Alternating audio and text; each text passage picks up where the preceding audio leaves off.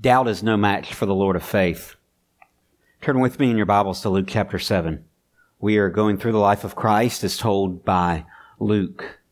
And if you'll remember, back when we started this series, a long, long time ago, seemingly, um, Luke tells us why he writes this gospel.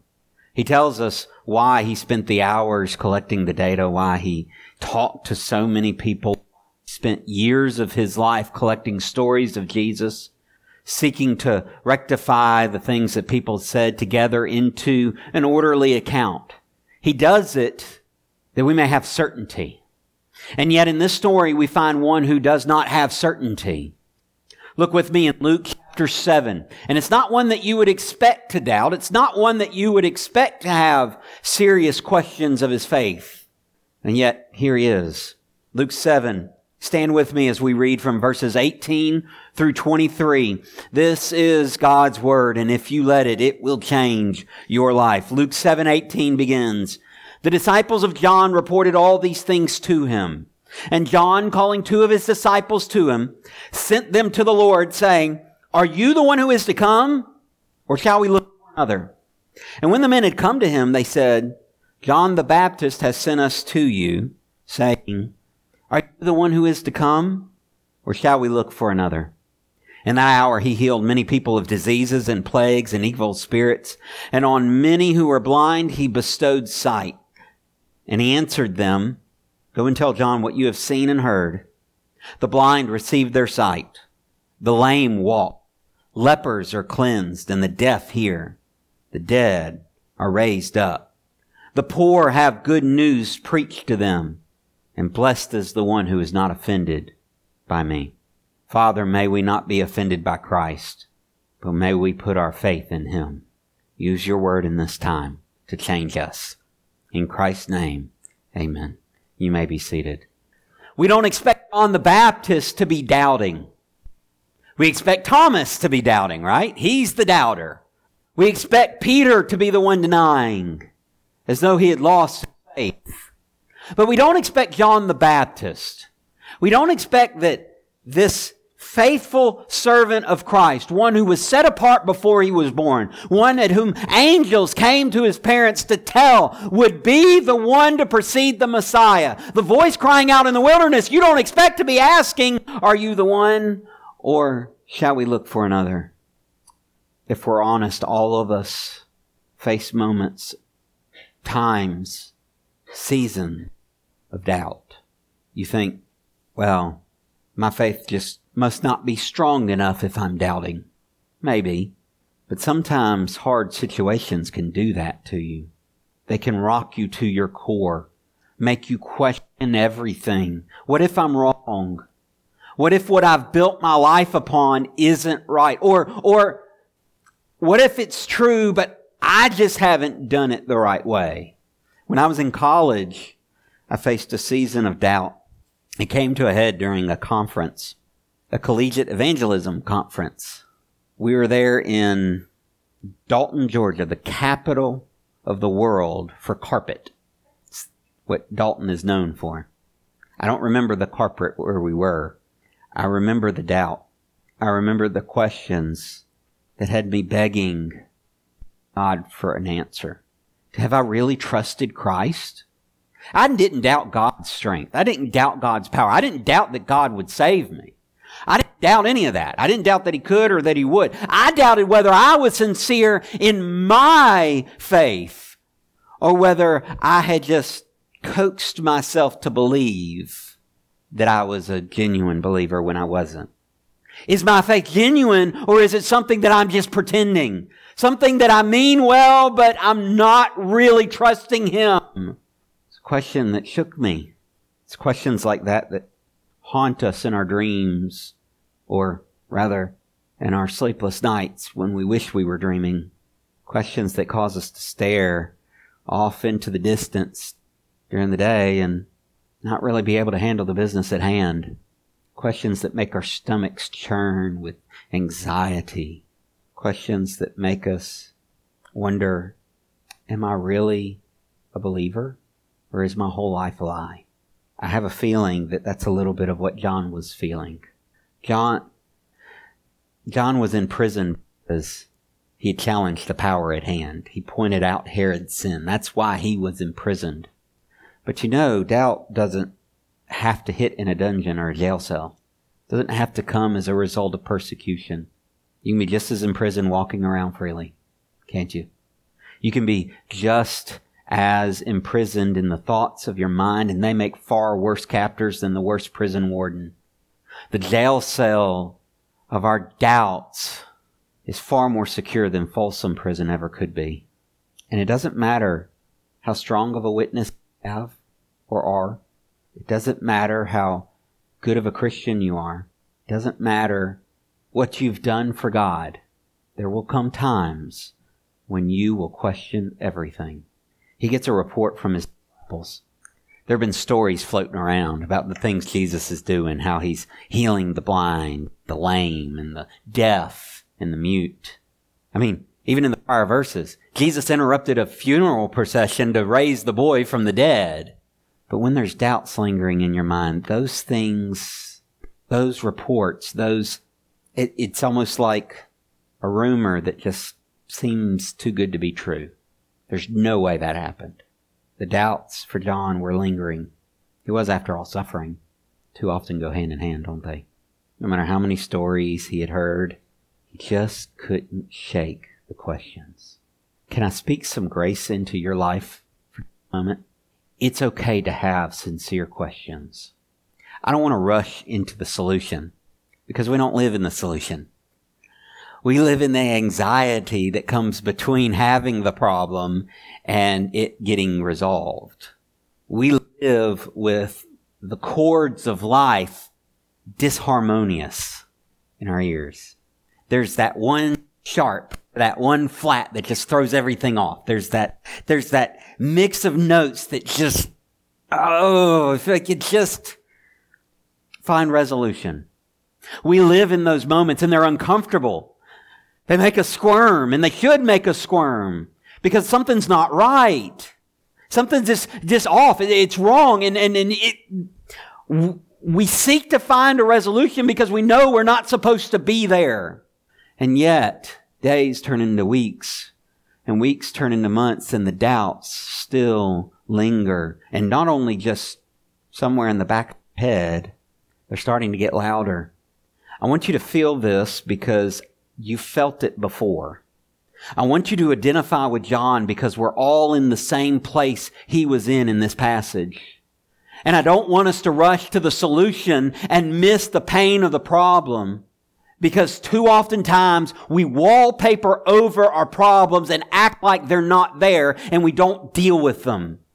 This morning I want you to deal with Maybe you have a doubt that's been lingering. Maybe you have questions that have been unanswered for weeks or months or years or even decades. I don't want you to keep in that same position. I don't want you there where all the doubt is assailing you day after day, night after night, and you're not getting sleep, you're not getting rest because you are so shaken and you don't know how to deal with it. I don't want you there. It's time to resolve the doubts and not just let them fester and grow. It's time to deal with them today. John decides it was time to deal with them in this particular passage. He has heard these stories, but the doubts just won't go away. So he sends his disciples. He can't go. He's imprisoned. But he sends two of his disciples. Verse 19, calling two of his disciples to him, he sent them to the Lord, saying, Are you the one who is to come, or shall we look for another? It seems strange coming from John. I mean, John was the one who was there baptizing Jesus. When he heard the voice from heaven, Luke 3:22, "You are my beloved son, with you I'm well pleased." He hears the voice from heaven saying that to Christ with his own ears. I fully believe he heard it.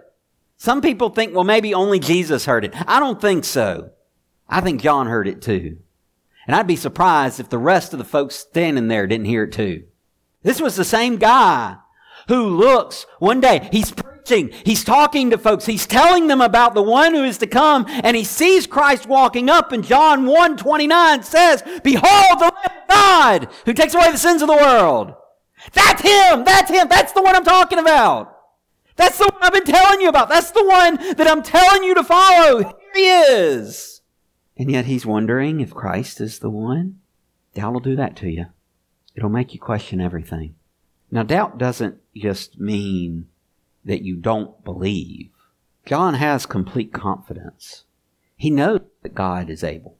He knows that God has made the promise and he's going to fulfill it. He knows that. He knows that Jesus is God's son. I'm, I believe he has absolute certainty that God is going to do what he's declared he's going to do. I don't think that's the question. I think the question for John is, did I miss the boat? Did I jump ahead?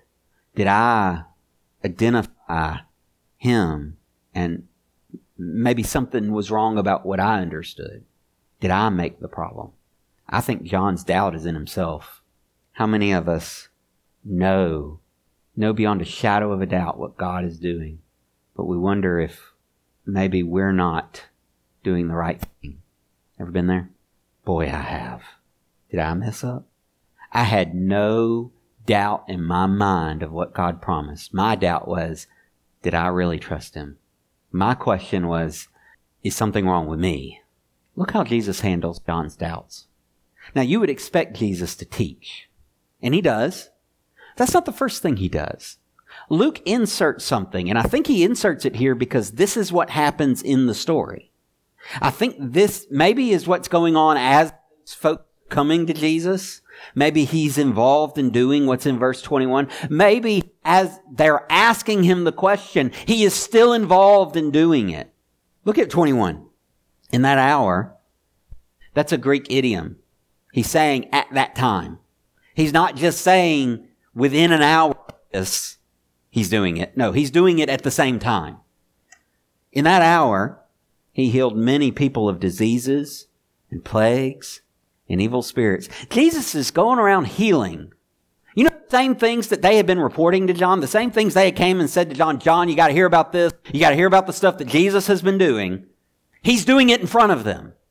Notice he doesn't just teach. He doesn't just give them a lecture on how to get rid of your doubt. Seven ways of destroying your doubt. Ten easy steps to total trust. He doesn't do that. He doesn't scold John. He doesn't say, why don't you believe? Shame on you. You're supposed to be the one going before. You're supposed to be the voice crying out in the wilderness. You shouldn't be having questions. He doesn't do that. You know what he does? He does the same thing he's been doing. He just does God's work. He heals. And then he says, then he teaches. At the beginning of these verses, they were reporting to John something that they had heard. We have songs about that kind of thing. Ooh, I heard it through the grapevine. Right? We have, it's hearsay. It's, it's something that nobody takes as truth. At least nobody smart takes as truth. Some people take hearsay as truth and they really shouldn't. But now they're not hearsaying. They're not, they're not hearing what someone else says and then going and telling, this isn't gossip. This isn't, this isn't what's going on rumor mill or on the grapevine. This is something they're watching, something they're seeing, something they're hearing, something they're experiencing. They see it happen firsthand. It's no longer just hearsay. It's no longer just the gossip. Now I know it's true because I'm watching it happen. Then he can teach. He shows them what he's doing first of all. It's not just second or third hand information. Now it is eyewitness testimony. They've watched him. Remember a couple weeks ago I said that some people won't follow Jesus until they see him in work, at work? Jesus doesn't come to Levi and say, follow me, just out of nowhere. Levi has just seen him heal a paraplegic. A paralyzed man on a mat that his friends are trying to tear open the roof to get him to see Jesus because they know they just got to get him to see Jesus. And the guy's walking off with his bed. Levi's watching all this happen. And then Jesus walks up and says, Follow me. Only after seeing what Christ has done is Levi ready to follow him. And boy, is the same true. The same is true for all of us. The same is true for those of us who are not in the room. The same is true for people who will never come inside this building. They need to see Jesus before they can trust Him, before they can follow Him. After demonstrating truth through His actions, then Jesus teaches, verse 22. And He answered them, Go and tell John what you have seen and heard. What had they seen and heard? The blind receive their sight. The lame walk. Lepers cleansed. The deaf hear. The dead are raised up. The poor have good news preached to them. You know what Jesus does? He says, testify. That word testify, that's what a witness does in court. You get an eyewitness. They testify. They tell the court what they've seen, heard. Right? There's another closely related word, testimonial. Flipping through the channels late at night because you can't sleep because those doubts are getting you and, and you just can't, you, you're just trying to distract yourself from dealing with them. You flip through and you see an infomercial. Some product that you didn't even know could exist or, or why in the world anybody would think this up. I don't know, but there's a commercial for it on late night TV. And there's all these testimonials. There's doctors saying how it's worked great for their patients. There's people saying how they love to use it and how it's so easy and all of these kinds of things, right? This is what I've seen. This is what I, the experiences that I've had. You know what Jesus really telling them to do? He's telling them to testify. He's saying, you don't need to give them a list of prophecies that I'm fulfilled, that I've fulfilled. He knows the prophecies give him a checklist of reasons he should believe. Just tell him what's happening. He'll know. Do you know why he takes this approach with John? Because John already knows the truth. See, doubt doesn't mean you don't know the truth. In this case, John already knew. When John heard this, I'm absolutely certain. I know that the prophecies of Isaiah are jumping into his head. Prophecies like Isaiah chapter 35. Strengthen the weak hands. Make firm the feeble knees. Say to those who have an anxious heart, be strong, fear not. Behold, the Lord your God will come with vengeance, with the recompense of God. He will come and save you. Then the eyes of the blind will be opened. Then the ears of the deaf will be unstopped. Where have I heard that before? Where have I seen that before? That's what Christ is doing. He's just doing exactly what the Messiah should be doing. John knows the truth. Then the lame man will leap like a deer, and the tongue of the mute sing for joy. For waters break forth in the wilderness and streams in the desert. Tell him what you've seen and heard. Because John knows that those are the things. The truth is the thing that will set you free from the doubt that is assailing you. The truth of the scripture. Go back to the Word of God.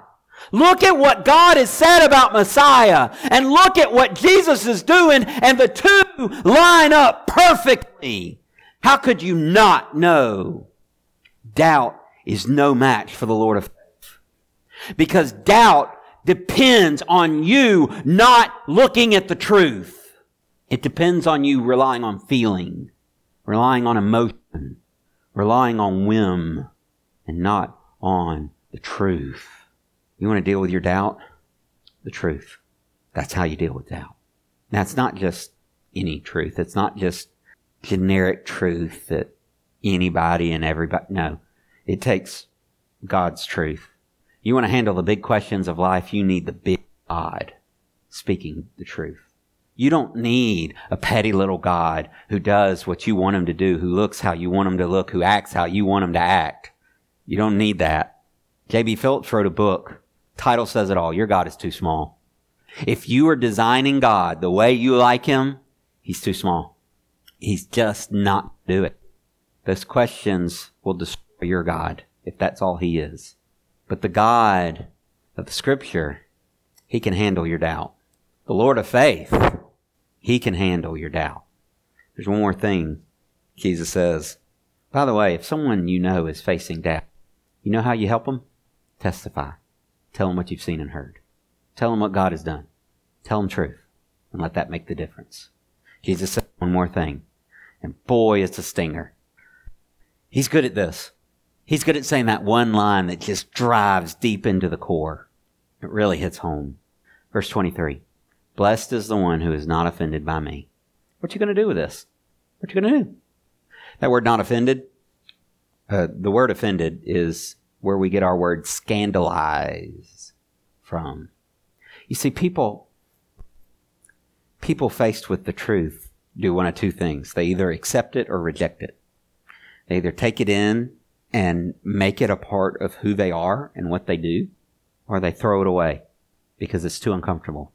I don't like that. I don't want to deal with that. Jesus says, when you have truth, you're blessed if it doesn't scandalize you. If you're willing to accept it, if you're willing to apply it, if you're willing to live by it, then you'll be blessed. This is the same blessed as blessed are the poor in spirit, blessed are the meek, blessed are those who hunger and thirst after righteousness. It's the kind of blessing that the psalmist writes, Blessed is the man who does not walk in the counsel of the ungodly, nor stand in the way of sinners, nor sit in the seat of the scornful. It's the kind of blessed that leads to the kind of happiness that isn't temporal, that doesn't just last for a little while and then fall away. It's the kind of blessed that'll carry you through the doubt. It's the kind of blessed that'll make your life more abundant. The kind of life that God wants you to live. I'm not saying richer. I'm not saying healthier. I'm saying the kind of life that's worth living. Blessed is he who is not offended by me. So I ask you, what do you do with this? What do we, what do we do with it? What do we, how do we, how do we respond? Well, if you're going through doubt, search the scriptures. Ask God to help you. Go to the fount of truth and come face to face with Messiah. If you're not going through doubt, be patient with those who are and testify to what you've seen and heard. If you've never trusted Christ, then it's time to put the Lord. I'm going to be up here at the front while we sing an invitation hymn. But first, let me pray for you. Father, this is your time. You, the Lord of faith, we're asking you to deal with our doubt. Help us to trust you. Help us to be confident in you, to have certainty that you are exactly who you say you are. And to know that our faith in you is not misplaced. Father, help us to do your will. Help us to have faith instead of doubt. In Christ's name we pray. Amen.